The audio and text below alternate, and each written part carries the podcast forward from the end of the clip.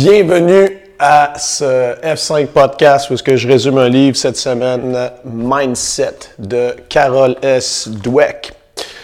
Euh, un livre intéressant, un livre très intéressant parce que si, c'est le seul livre de psychologie sportive ou euh, de mindset que vous lisez, peut-être que ça fera moins d'impact, moins de connexion, mais si vous avez déjà lu ou si vous avez déjà euh, expérimenté plusieurs challenges qu'on a avec la, psychologie dans le monde de essayer d'optimiser l'optimisable, fait que pas dans le monde euh, où est-ce que quelqu'un est, est, euh, malade et essaye de, de s'en sortir, plus dans le monde où est-ce que, comme nous les sportifs, on, on essaye d'optimiser quelque chose qui fonctionne déjà très bien, mais on essaye d'aller un petit peu plus loin pour atteindre des objectifs un petit peu plus haut, puis essayer de se challenger. Ou, exemple, dans une famille où est-ce que ça fonctionne déjà bien, mais on essaye de se challenger pour grandir et devenir encore meilleur, ou dans une compagnie. Puis c'est exactement ce dont ce livre-là parle. Mais le truc qui est intéressant, c'est que euh, c'est un livre très facile à lire. C'est un livre où est-ce qu'on se reconnaît euh, beaucoup, peu importe si c'est, tu vois, ils disent c'est pour les, euh, les, parents, pour le business, pour l'école, pour les relationships, pour le sport. Fait que peu importe qu'on soit un sportif, un businessman, un parent, un étudiant, on est capable de se reconnaître dans le, dans le livre. Et c'est un livre qui, comparé à la plupart des autres livres assez ardus que j'ai lus, n'est pas organisé comme un cours c'est plus organisé comme dès le début, on parle du mindset. Il y a deux mindsets, le fixed mindset, le growth mindset, fait que le mindset avec euh, objectif de croissance. Euh, et pendant tout le long, on parle de ces deux types de mindset selon beaucoup de situations euh, différentes de la vie de tous les jours ou du sport ou du business. Et donc, au lieu d'essayer de que ce soit comme une espèce de cours magistral, c'est vraiment, est-ce que vous avez pensé à ça? Euh, qu'est-ce que vous feriez dans telle situation? Donc ça, j'ai trouvé ça intéressant. Par contre, ça le rend un petit peu plus difficile à, à résumer. Fait que je vais faire mon possible. Mindset. D'après l'auteur, il y a deux mindsets. Il y a deux types de personnes. Il y a les personnes qui veulent apprendre, puis les personnes, pas qui veulent pas apprendre parce que c'est péjoratif, mais qui pensent qu'ils sont un produit fini. Fait qu'il n'y a plus vraiment d'apprentissage qui peut être fait. Donc, il y a un mindset, euh, ceux qui veulent apprendre, ça va être le growth mindset, croissance.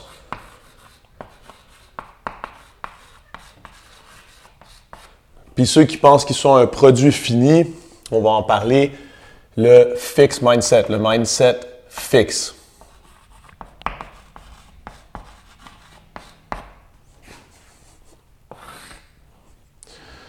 Donc, dans le fond, on n'est pas tout le temps juste à 100% l'un ou à 100% l'autre. Ça dépend euh, comment est-ce que la tâche ou ce qu'on est en train de vivre a été amené.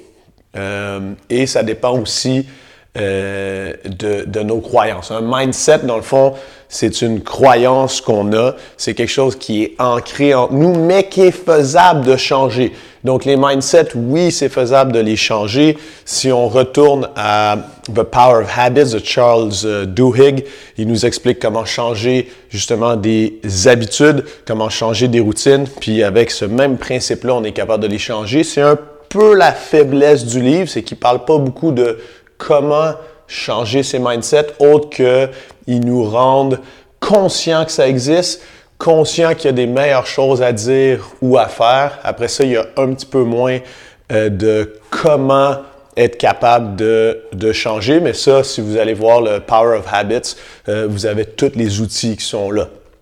Donc, euh, c'est quoi l'origine du fixed mindset? C'est les gens qui croient qu'on a du talent et que that's it. Dans le fond, dans le sport, c'est ceux qui recrutent des joueurs sur le talent qu'ils ont. Dans le sport, c'est les gens qui vont dire, euh, qui vont aller regarder un petit enfant genre de 8 ans au hockey, puis qui vont dire ce gars-là a le talent, puis c'est c'est sûr, donc c'est la prédiction de l'avenir qui va devenir bon, ou ce petit gars-là n'a pas de talent, ce qui veut dire que je vais pas perdre de temps à essayer de développer quelque chose qu'il n'a pas. Ça, c'est le, le close mindset. Le close mindset, c'est talent, c'est jugement. Le close mindset, c'est que notre performance est égale à nous. Ça veut dire qu'à chaque fois que on fait quelque chose au niveau sportif, au niveau business, au niveau parental, si quelqu'un nous fait échouer, si la situation nous fait échouer, c'est un jugement. Nous sommes un échec. C'est un jugement de la personne. Euh, l'intelligence, le talent, euh, la, rapidité, les réflexes, toutes ces choses-là dans le close mindset, c'est quelque chose qu'on a ou qu'on n'a pas. C'est pas quelque chose qu'on peut développer. Le growth mindset. Le growth mindset, dans le fond, ça part de la prémisse qu'on peut pas imaginer.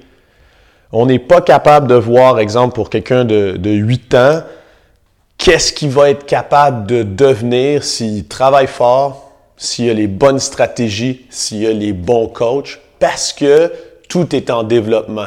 On n'est pas un produit fini, on est quelque chose, on est une personne, on est un être qui est tout le temps en développement. Euh, donc, les gens évoluent et la prémisse là-dessus, c'est que c'est pas celui qui commence avec du talent ou de l'intelligence qui va nécessairement terminer le plus intelligent ou euh, le meilleur au niveau sportif. Donc celui qui commence avec talent ne finit pas nécessairement à l'âge adulte ou au monde des pros euh, le meilleur.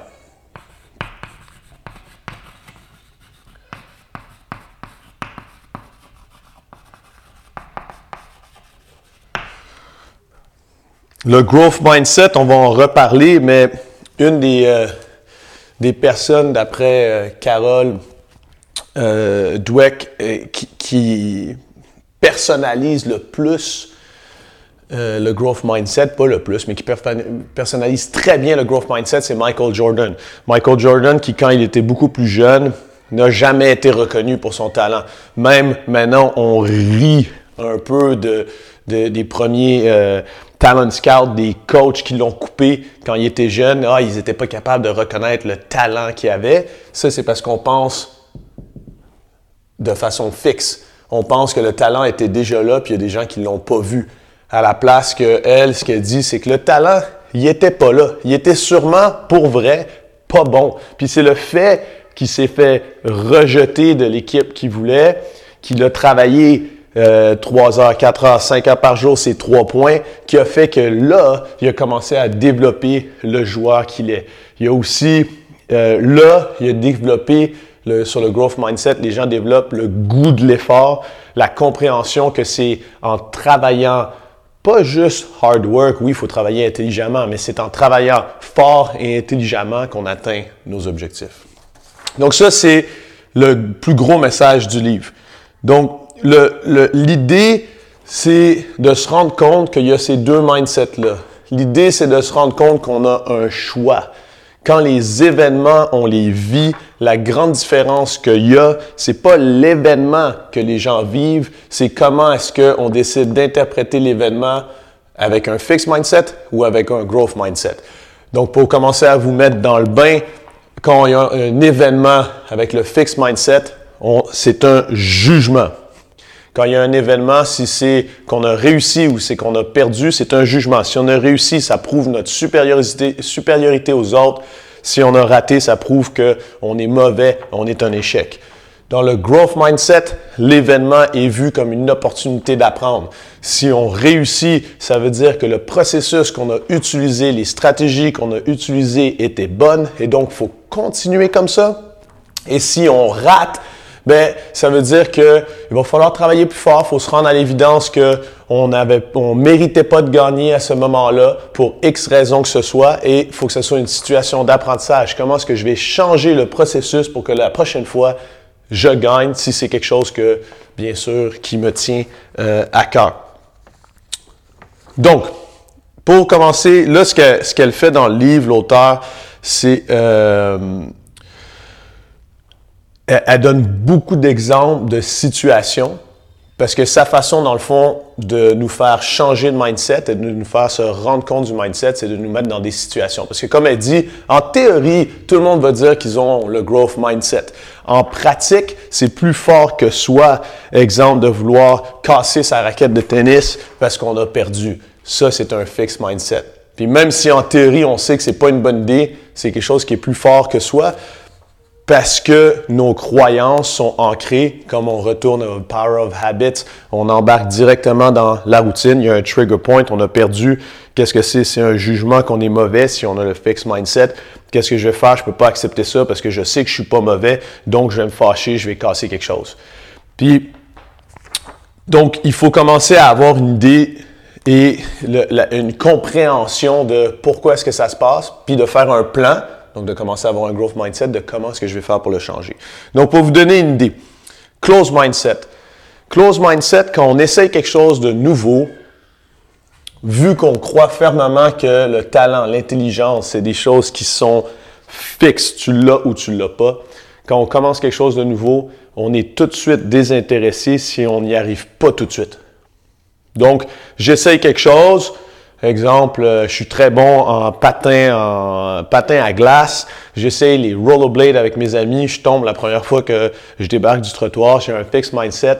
Je vais me trouver des excuses comme quoi j'aime pas ça.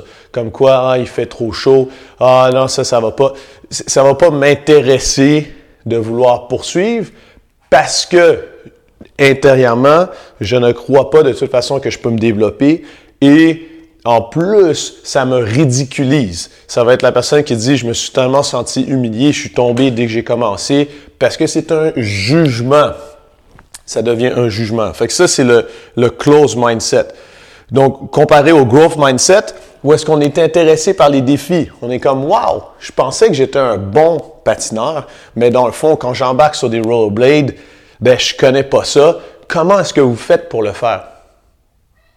Oui, parce que ça serait encore pire pour le fixed mindset s'il y avait quelqu'un qui était mauvais en patin à glace qui savait mieux patiner que nous sur des rollerblades, parce que ça prouve sa supériorité.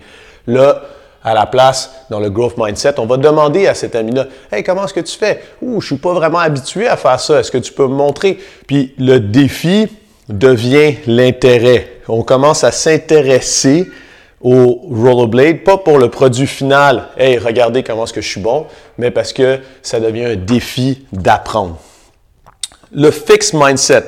Le fixed mindset, on veut tout le temps se prouver parce qu'on veut tout le temps prouver notre supériorité en talent ou en intelligence. Donc, ça va être des gens qui font compétition après compétition juste pour gagner, mais ils se sentent pas mieux quand ils ont gagné. Ça les intéresse pas de se pratiquer ou de s'entraîner. Ça les intéresse de se mesurer pour prouver leur euh, supériorité.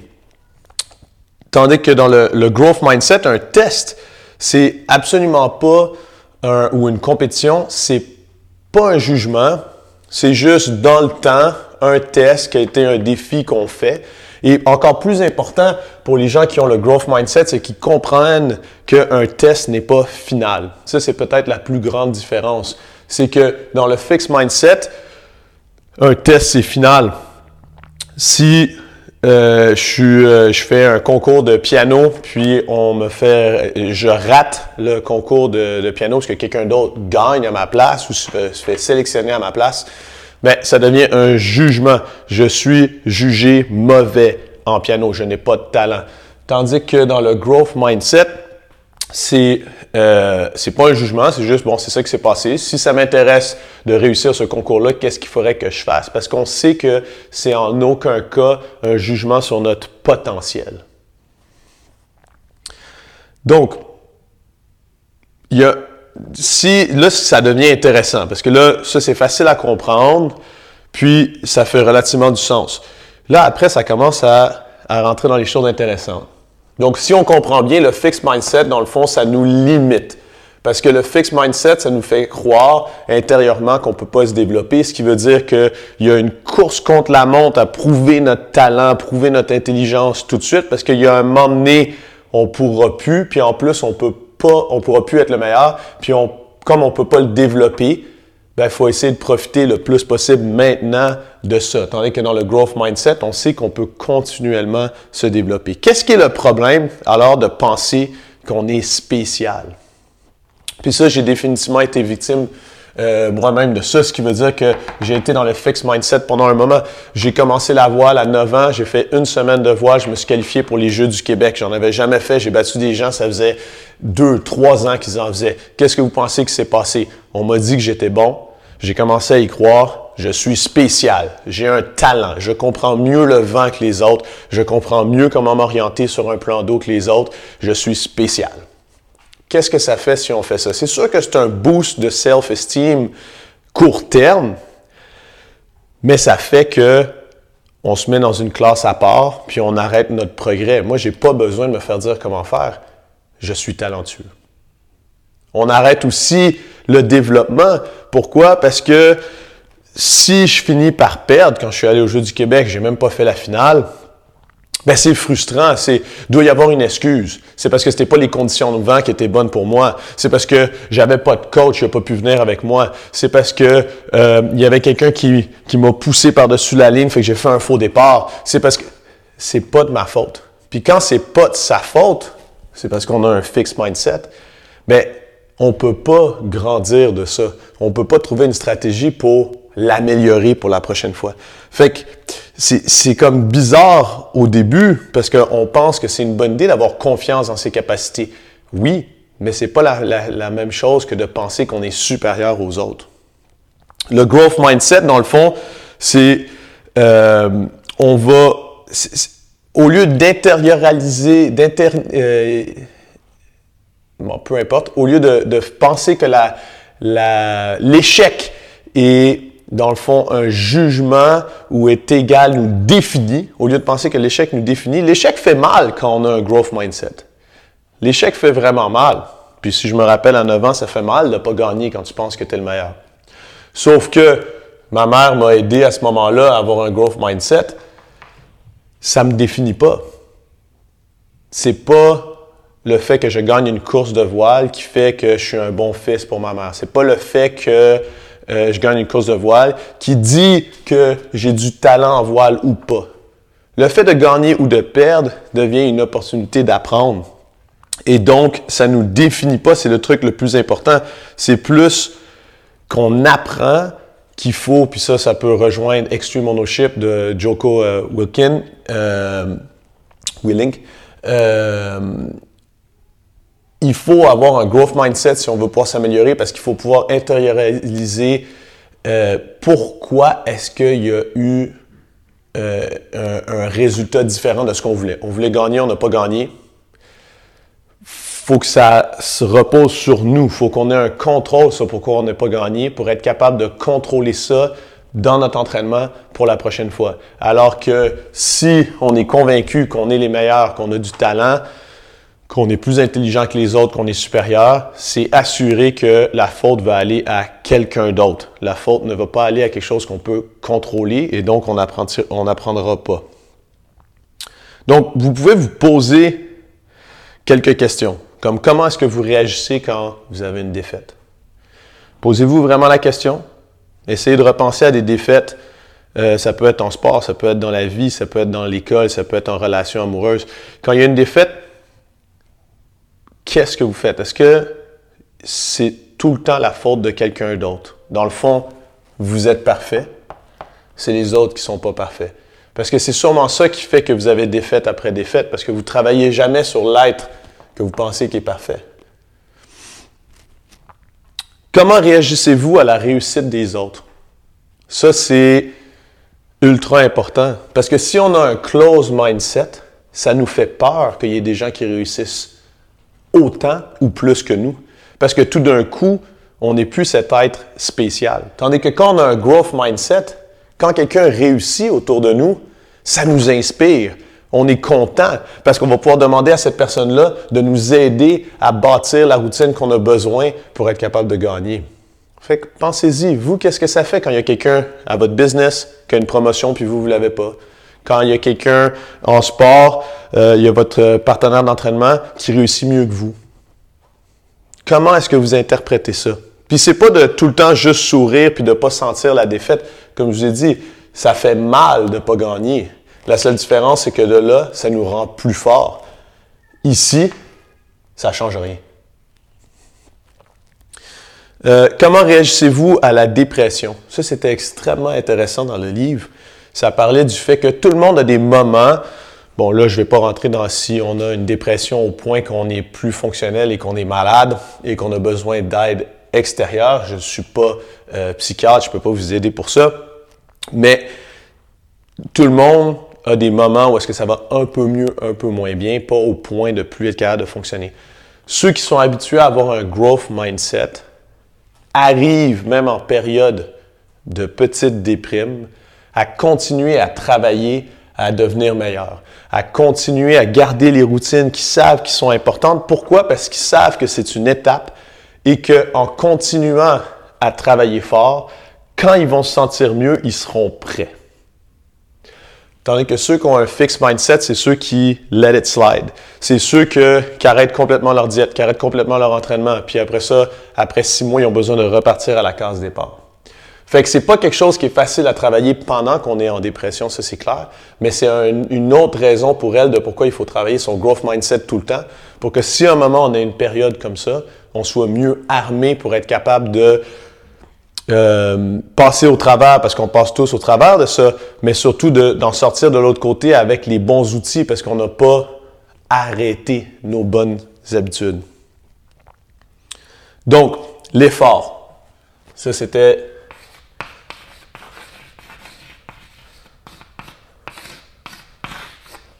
C'était une question qui me passionne, puis elle en parle beaucoup. Pourquoi est-ce qu'il y a des gens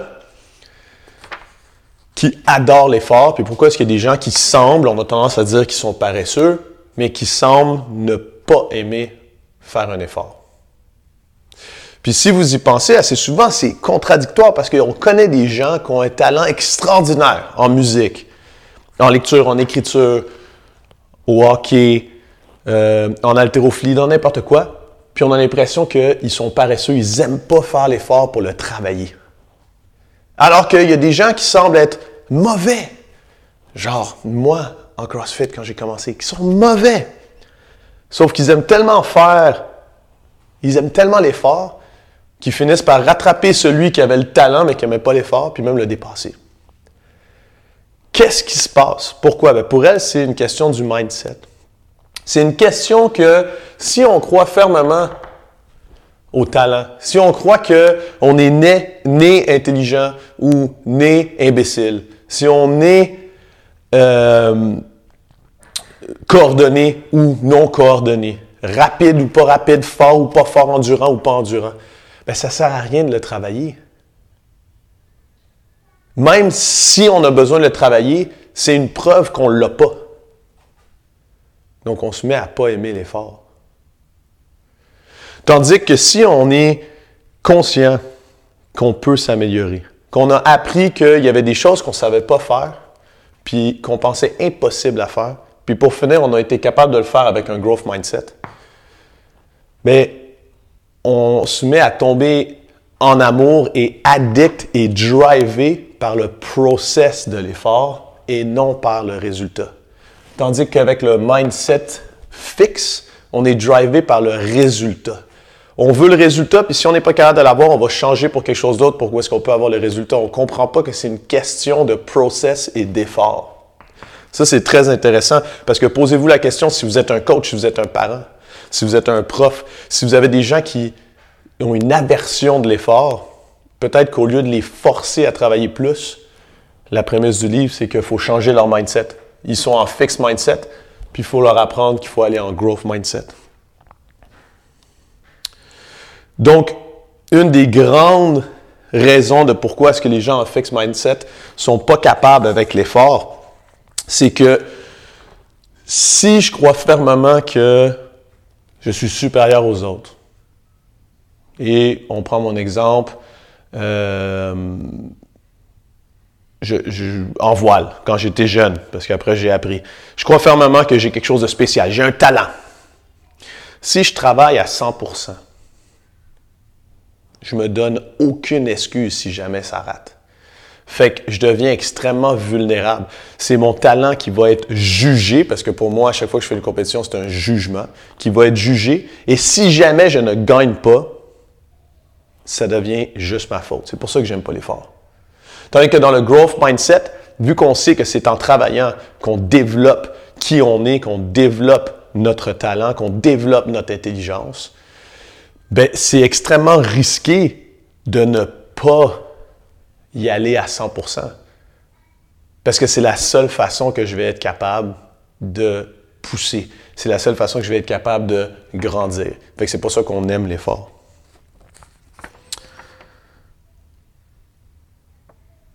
Donc, après ça, euh, elle parle du fait euh, que dans la société, on a tendance euh, à juste voir le résultat. Dans la société, si on reprend l'exemple de Michael Jordan, pour nous, Michael Jordan, c'est un gagnant. C'est quelqu'un qui fait des trois points, c'est quelqu'un qui fait des dunks. C'est quelqu'un qui amène son équipe à gagner. Donc, on a tendance à penser et à croire que c'est quelqu'un qui a tout le temps eu du talent. Même comme elle dit, on a tendance à niaiser les, euh, talent scouts, les recruteurs qui n'ont pas vu le talent de Michael Jordan, parce que c'est évident, il devait être talentueux vu qu'il est capable de faire ça, et qu'on, ça, ça veut dire qu'on croit qu'on a un fixed mindset, qu'il était né pour ça. Peut-être qu'il était né pour ça, mais il était né pour ça parce qu'il a compris l'effort. Donc, une des choses qu'elle dit, c'est si vous avez une idole, dans peu importe les sphères de la société, essayez d'aller faire de la recherche sur combien de temps ça a pris à cette personne-là, de voir ses déboires du début, de voir que au début il était pas bon. Au début, c'est le bon vieux, c'est le, bon vieux truc qu'on peut voir que je vois tout le temps sur Instagram. Ça m'a pris 18 ans, ça m'a pris 20 ans pour être un overnight success. Sauf que les gens, ils voient juste le overnight success. Donc, ils croient que ce talent-là, il était inné. Sauf que la personne qui a travaillé fort pour la plupart du temps, c'est si on étudie cette personne-là, on se rend compte qu'elle avait un growth mindset. On se rend compte que cette personne-là n'était pas bonne au début. Si vous allez regarder mes vidéos d'il y a 11, 12 ans quand je faisais du CrossFit, j'étais pas fort, j'étais pas endurant, j'étais pas bon. Maintenant, je suis meilleur. Mais ça a pris 10 ans. Ça a pris de l'effort. Donc, il faut faire attention avec ça parce qu'avec tous les, vidéos de médias sociaux, tout ça, on a tendance euh, à se dire, OK, ces gens-là, ils ont un talent, moi, je ne l'ai pas. Donc, autant abandonner avant de commencer. Au lieu de se dire, ces gens-là, peut-être que leur talent, c'est de croire en l'effort, c'est de croire qu'ils peuvent se développer. Donc, moi aussi, je peux faire ça si je m'en vais chercher les bons outils et le bon mindset. Donc, là, là-dessus, après, elle se pose une question. Est-ce qu'il y a des gens qui sont prodiges en musique, en sport, ou est-ce que c'est leur mindset? Sa réponse, c'est souvent le mindset de l'élève, de l'athlète et même du professeur ou du coach qui fait que ces gens-là atteignent leur potentiel. Parce que oui, elle donne des exemples d'athlètes qui ont un fixed mindset. Il y en a plein. Exemple, euh, Patrick Roy au hockey. Lui, il croit fermement qu'il est supérieur aux autres, qu'il a un talent que les autres n'ont pas. Puis qu'est-ce qui se passait quand il ne gagnait pas? Qu'est-ce qui se passait quand ça n'allait pas de sa façon? Qu'est-ce qui se passait quand il était pointé du doigt que c'était à cause de lui? Donc, ça le jugeait que ça ne fonctionnait pas. Ben, il pétait une coche. Il devenait violent. Il est connu pour ça. Fixed mindset. Est-ce qu'il serait capable d'aller chercher encore plus loin s'il croyait au growth mindset? Oui.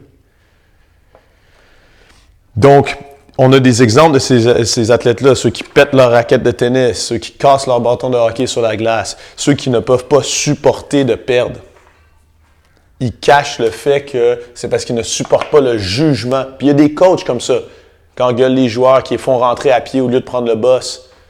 Parce que c'est un jugement qu'ils ont perdu. Ceux qui sont vraiment bons, qui sont exceptionnels, c'est ceux qui amènent une équipe de gens ordinaires à gagner. C'est les coachs de l'équipe nationale d'Islande en soccer, où est-ce que l'Islande, c'est un pays de 400 000 habitants, mais ils sont capables de se rendre à la Coupe du monde de soccer. Le Canada n'est même pas capable de s'y rendre.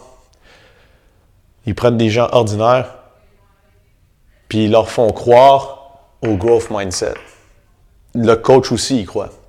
Fait que, il n'y a pas de prodige dans le sens que tout a été appris, puis ça, ça rejoint Sports Gene.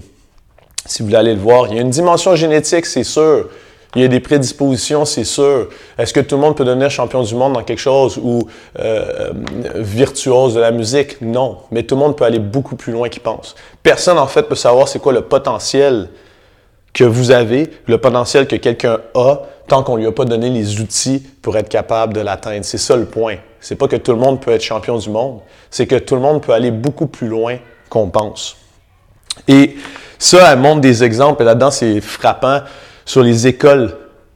Les écoles défavorisées, les écoles où est-ce que les élèves, ils veulent pas apprendre. Les écoles où est-ce que les élèves, ils arrivent en classe, tout ce qu'ils font là, c'est lancer des pétards dans la classe, essayer d'allumer le pupitre en feu, puis qu'ils savent pas lire quand ils sont à 13 ans à l'école. Des écoles de même, où est-ce que la plupart des profs qui ont un fixed mindset disent cette personne-là n'apprendra jamais, c'est quelqu'un qui est né comme ça. Puis si on fait le test, elle parle de groupes de professeurs qui sont sérieusement extraordinaires, qui ont un growth mindset, qui s'en vont enseigner à ces élèves-là en prenant le mindset que leur potentiel n'a pas été utilisé, en prenant le mindset que c'est comme si c'était des enfants prodiges. Ils sont capables, mais à la fin, tous ces enfants-là savent lire. Tous ces enfants-là, pire que ça, parce qu'ils se font enseigner le growth mindset, veulent lire, veulent faire des mathématiques. Parce que tout le monde veut apprendre, tout le monde veut être bon. Quand on se cache derrière ça, c'est parce qu'on a peur de se faire juger. C'est pas parce qu'on a peur de grandir. Tout le monde veut un avenir. Fait que ça, c'est assez incroyable comment les résultats sont directs scolaires, sportifs, sont directement reliés au growth mindset. Est-ce que la personne pense que son coach, son prof est là pour la juger? Ou est là pour l'aider à apprendre? C'est la même chose dans les familles. Puis ça, c'est assez frappant pour quelqu'un et, même euh, ça m'a fait réfléchir beaucoup pour quelqu'un qui a deux enfants. Quand je dis à mes filles, Wow, t'es bonne, t'as réussi du premier coup à sauter sur la boîte. C'est quoi le message que je lui envoie? Je lui envoie, tu as une valeur aux yeux de papa parce que tu es capable du premier coup, parce que tu es talentueuse, parce que tu n'as pas besoin de travailler pour être capable de réussir ce que tu essaies de faire. Bien après ça, faut pas que je me pose des questions si quand je mets la boîte un peu plus haute puis je lui dis maintenant essaye, elle veut pas. Parce qu'elle a peur de rater, elle a peur de ne pas être capable de le faire du premier coup. Et donc, je la juge. Elle n'est pas si bonne que ça pour finir. À la place, pour renforcer, puis ça, c'est pour les enfants, mais c'est la même chose pour les sportifs. C'est la même chose pour à l'école. Il faut renforcer l'effort. Si je la fais sauter sur une boîte et elle est capable du premier coup, peut-être qu'il faut que j'apprenne à lui dire la vérité. Désolé d'avoir perdu ton temps, c'était trop facile on va essayer quelque chose qui demande un petit peu plus d'effort parce que c'est ça qui est important. Puis quand elle va rater 4, 5 fois, 6 fois, ou peut-être elle est rendue plus loin dans son apprentissage, que ça lui prend deux semaines être capable de travailler pour sauter sur la boîte, mais c'est pas bravo maintenant tu l'as eu, c'est bravo, tu as pris deux semaines pour être capable de le faire puis tu n'as pas lâché. Faut renforcer l'effort, faut renforcer le growth mindset, faut, faut dire qu'est-ce que tu as fait pour être capable de le faire malgré que tu n'étais pas capable? Ah, je comprends, c'est plate, tu n'as pas été capable de sauter sur la boîte. Qu'est-ce qu'on peut faire pour que tu sois capable de le faire? C'est ça qui est important. Mais assez souvent, on veut dire aux gens Wow, tu es intelligent. Ouais, wow, tu as, réussi vite. Wow, tu es vite. Wow, toi, tu es tellement fort, tu n'as pas besoin de travailler. Mais qu'est-ce qu'on fait? À court terme, la personne se sent bien. À long terme, on inhibe toute la possibilité de commencer à aimer l'effort, d'avoir un growth mindset et donc pour que cette personne-là réalise son potentiel. Puis ça, ça a été peut-être un des plus, grands apprentissages que j'ai fait dans le livre. En essayant d'être gentil, on ne rend pas service à la personne. En essayant de diminuer les standards, on ne rend pas service à la personne. Il faut donner du vrai feedback. Il faut dire, tu es loin du standard, tu n'es pas capable de le faire. Je vais t'aider, je suis confiant que tu es capable si je te donne la bonne façon de le faire. De donner autant de temps à tout le monde, de ne pas se laisser juger. Tiens, tel élève, il était bon au début, ou moi dans mon gym, ou telle personne, je lui ai montré à faire un snatch, il l'a eu dès le début, je vais passer plus de temps avec cette personne-là. Non. Cette personne-là, peut-être je ne l'ai pas assez challengé, puis je ne lui ai pas donné le goût de l'effort. Il l'a eu du premier coup. Il y a des bonnes chances que ce ne soit pas la personne qui arrive à faire un snatch le plus lourd possible. Ça dépend de son mindset. Il y en a qui ont un bon bagage. Mais ça se peut que je les renforce de la mauvaise façon et qu'après, je me questionne. Tiens, c'est bizarre. Billy était vraiment doué, talentueux pour essayer de faire des snatchs. Puis là, quand on s'approche de bodyweight puis qu'il n'est pas capable de le faire, il pointe tout le temps les nerfs, il prend ses affaires puis s'en va avant la fin du cours. C'est un jugement, il n'est plus rendu bon, il n'est plus capable de le faire du premier coup. Alors que Simon, qui est arrivé, qui n'était pas capable de le faire, à qui on a donné des techniques, lui est rendu à faire des snatchs à 2,25. Fait que pensez-y, c'est moi, ça m'a vraiment marqué. Donc, il y a un danger d'étiqueter quelqu'un comme brillant, comme intelligent, comme fort, comme endurant. Ce qu'il faut essayer de faire, c'est de commenter et donner du feedback sur le process et de s'assurer de challenger la personne. Il y a un danger à diminuer les standards. Parce que quand on diminue les standards, on diminue l'achievement, on diminue ce que la personne a atteint. La personne n'est pas niaiseuse. C'est comme si on faisait un jugement pour cette personne-là qu'elle est limitée, cette personne-là. Donc après, il faut repenser pourquoi est-ce que on, on envoie des gens qui essayent de trouver le talent? Pourquoi est-ce qu'on engage dans les business des gens qui ont été libellés intelligents?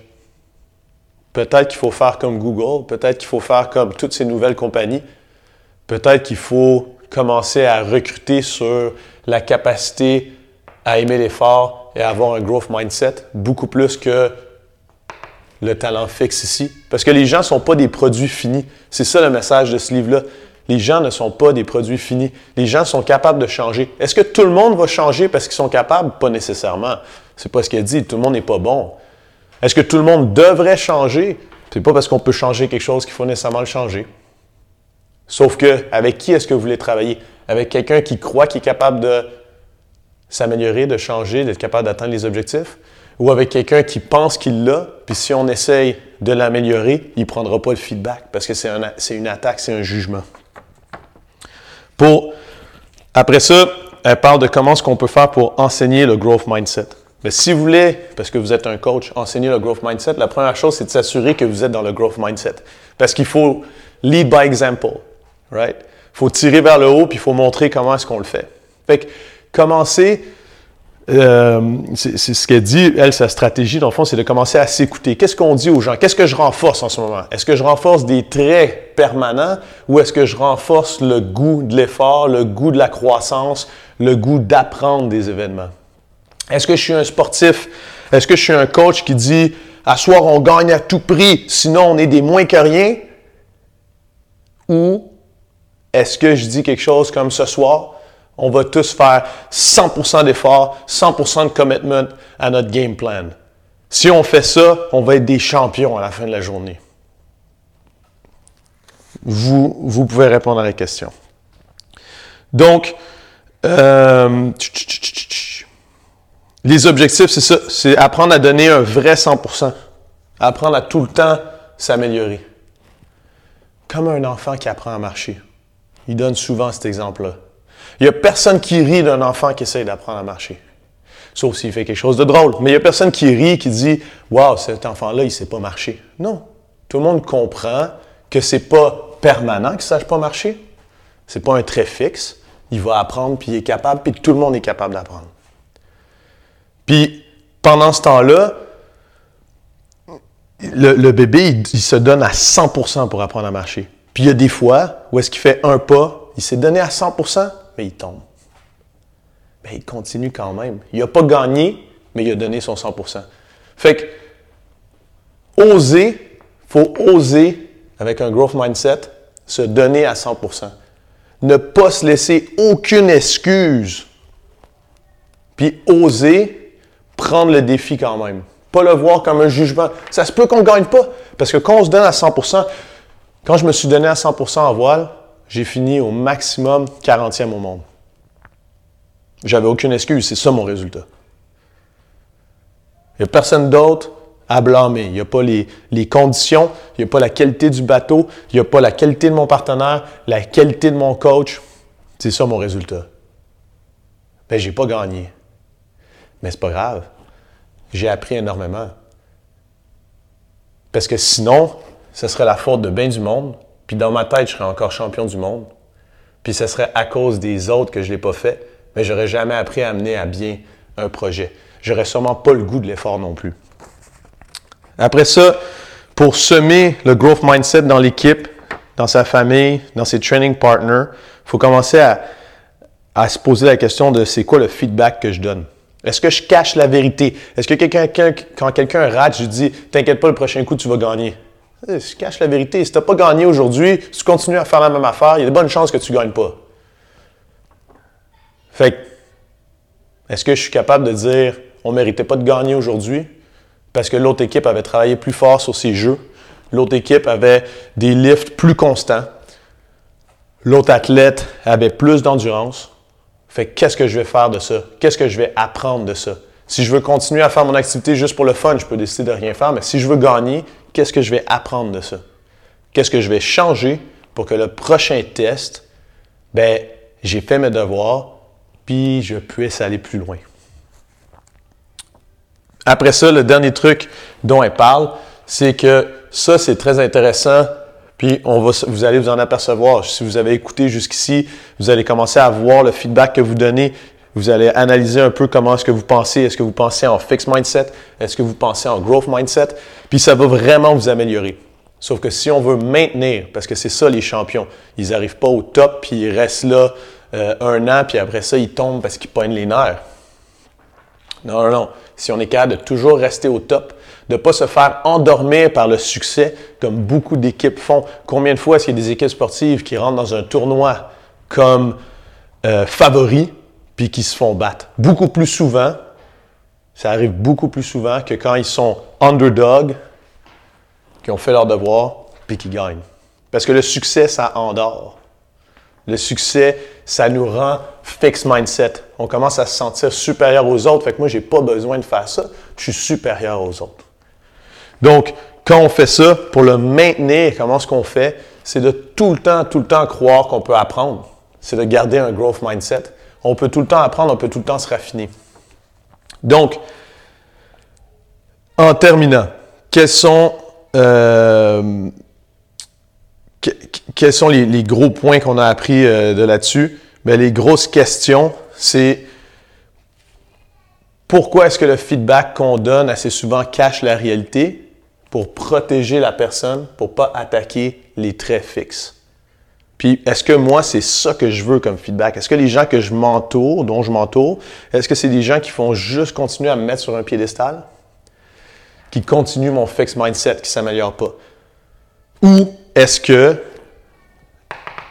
j'apprends le growth mindset? Donc, une, une chose que je me suis rendu compte en lisant ce livre-là, c'est que définitivement, j'avais le fixed mindset en CrossFit. Mes quatre premières années, je suis allé aux régionaux en individuel. J'étais très proche de gagner les games. C'était jamais vraiment de ma faute. Il me manque un petit peu de force. Euh, genre, ah, les événements étaient un peu mieux pour les autres. Ben, je suis jamais allé aux CrossFit Games. Après ça, on est allé en équipe. La première année où est-ce qu'on est allé en équipe, on avait tous des individuels dans l'équipe qui étaient toutes, donc, en fond, capables de compétitionner en individuel. On était la troisième semaine des régionaux et quand on testait les workouts à l'entraînement, on faisait des records du monde sur quatre des six workouts. On était spécial. On est talentueux. Nous autres, on est au-dessus des autres. Malheureusement, deux jours avant de partir, il y a quelqu'un dans l'équipe qui s'est cassé la main. On n'avait pas de backup. Donc, on a fini 9e avec 5 personnes sur 6 à la compétition.